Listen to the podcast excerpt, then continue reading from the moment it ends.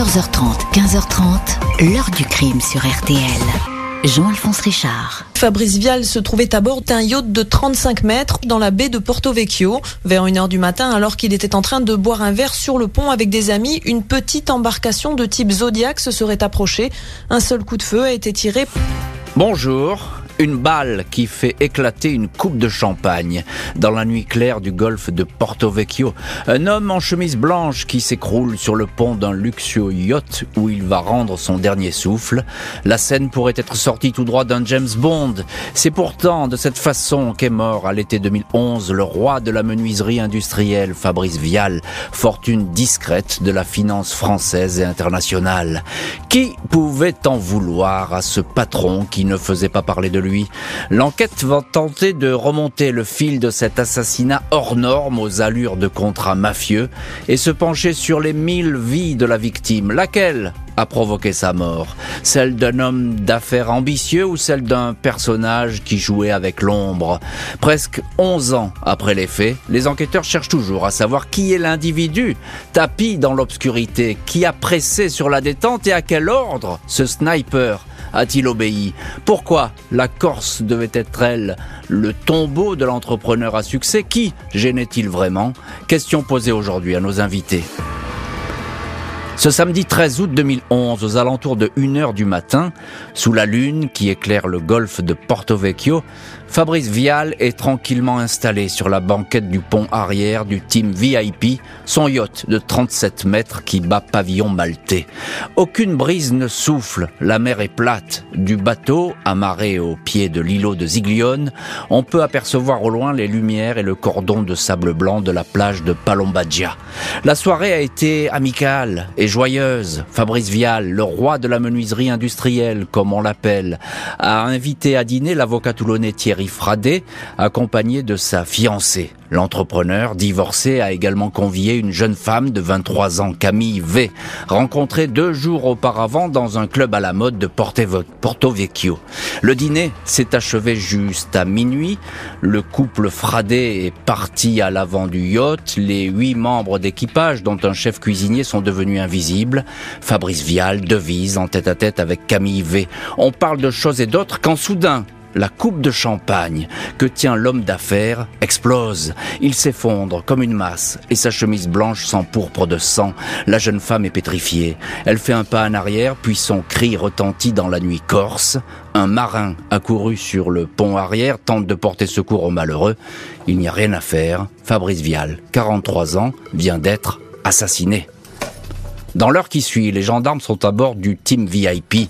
Des bouées sont disposées autour du bateau afin d'éloigner les curieux. L'équipage et les invités de Fabrice Vial sont interrogés. Camille V est encore sous le choc. Si elle avait été exactement face à Fabrice, elle aurait pu être tuée elle aussi.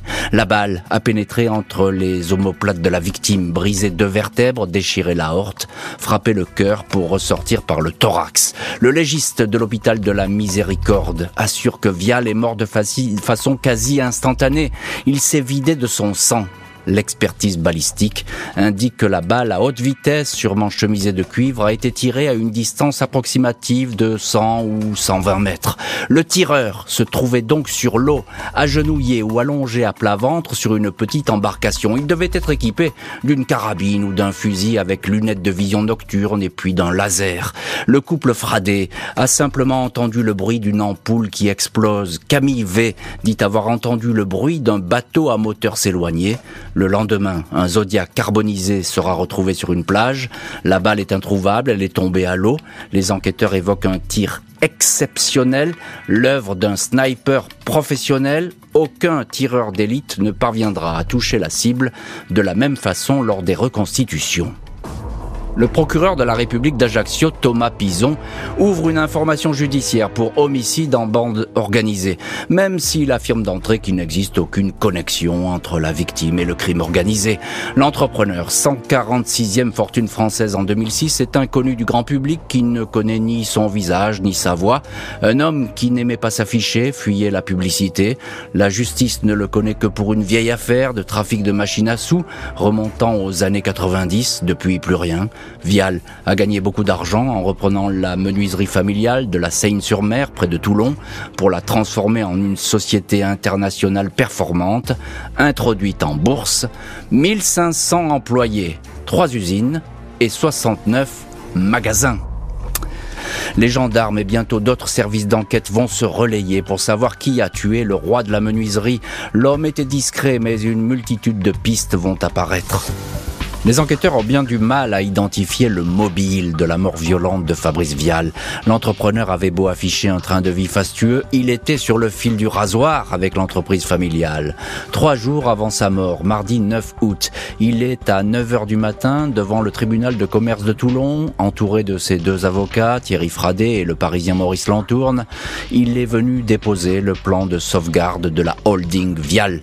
L'entreprise a cumulé les pertes, elle est au creux de la l'une des filiales du groupe en Savoie s'est retrouvée en cessation de paiement et accuse un trou de 39 millions d'euros. Fabrice Vial n'a reçu aucune menace après ces mauvaises nouvelles. Au tribunal, veste légère, chemise blanche, sans cravate.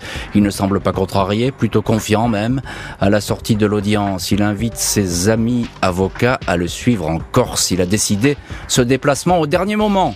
Il aurait dû rester plusieurs jours encore à la Seine-sur-Mer, mais a changé d'avis. Les gendarmes sont convaincus que les tueurs ont été avertis de ce changement de programme, sans doute par une personne dans l'entourage direct de l'entrepreneur. Sur ce point, les nombreuses écoutes diligentées dans le dossier, y compris dans le cercle familial, ne vont rien donner. Au fil des mois et des changements d'équipe d'enquêteurs, les activités de Fabrice Vial sont passées au peigne fin. Travail compliqué tant le roi de la menuiserie entoure son business de mille précautions. Vial vit officiellement au Portugal, mais tous ses biens, yachts, voitures de luxe, villas à Cannes, figurent sous des prête-noms. Ses comptes bancaires sont disséminés à Hong Kong, en Suisse, au Luxembourg. Difficile de démêler cet écheveau financier international qui cache peut-être la clé du crime. Les enquêteurs partent sur plusieurs pistes. À une ancienne petite amie, Vial aurait confié qu'il avait caché de la cocaïne dans ses camions de bois en provenance de la Bolivie et du Mexique. Il aurait gagné des millions d'euros grâce à ce trafic. La police espagnole confirme qu'un chargement de cocaïne a un jour été détecté dans un chargement supervisé par l'entreprise varoise, mais impossible d'aller beaucoup plus loin. La piste de la drogue est séduisante, mais elle n'est pas étayée. Une autre piste financière mobilise les enquêteurs, à savoir le rachat deux ans auparavant du chantier naval Guy à Gujan-Mestras, en Gironde.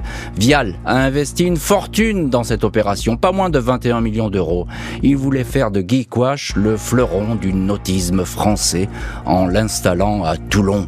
La société va alors beaucoup intéresser des investisseurs chinois, prêts à racheter le chantier à un prix exorbitant, opération interdite par les autorités françaises qui craignent un pillage industriel ou même une opération d'espionnage dans la rade militaire de Toulon.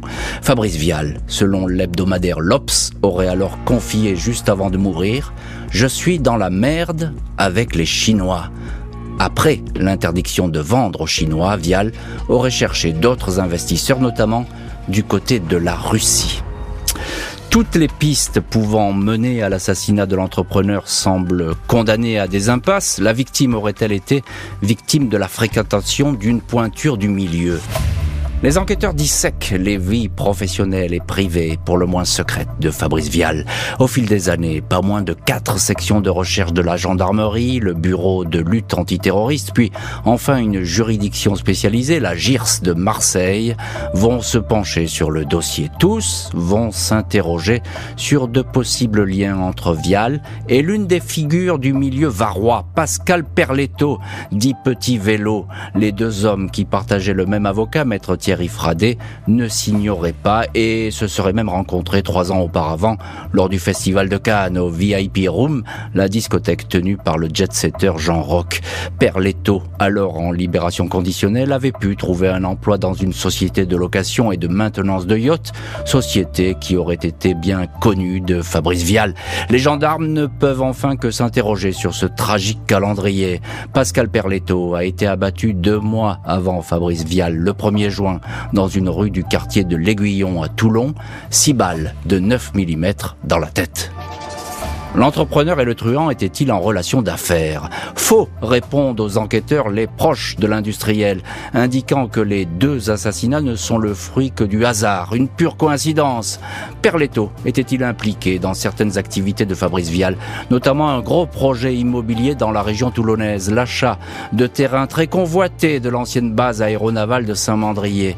Le PDG avait l'idée d'implanter ici un complexe de hangars pour bateaux de luxe et yachts de milliardaires Fabrice Vial avait-il besoin de Pascal Perletto et de son influence pour mener à bien cette opération pharaonique?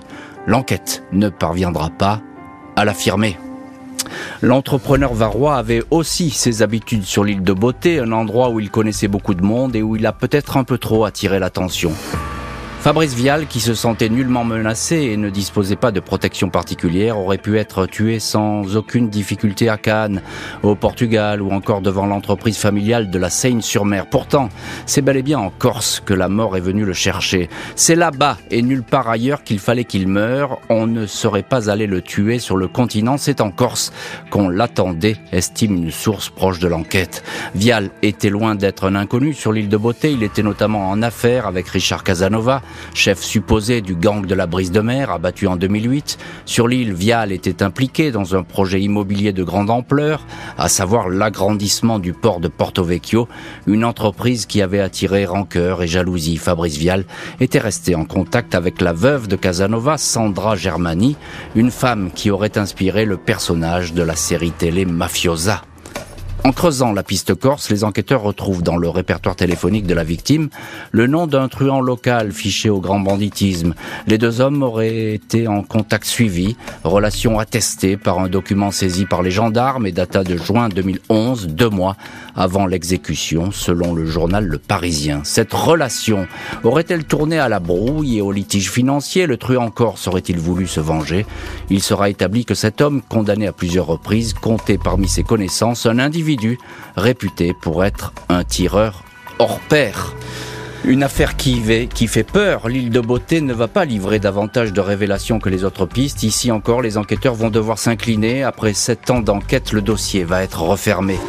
Été 2018, le juge d'instruction en charge du dossier Fabrice Vial est au regret de prononcer un non-lieu. Sauf élément nouveau, l'affaire sera définitivement close.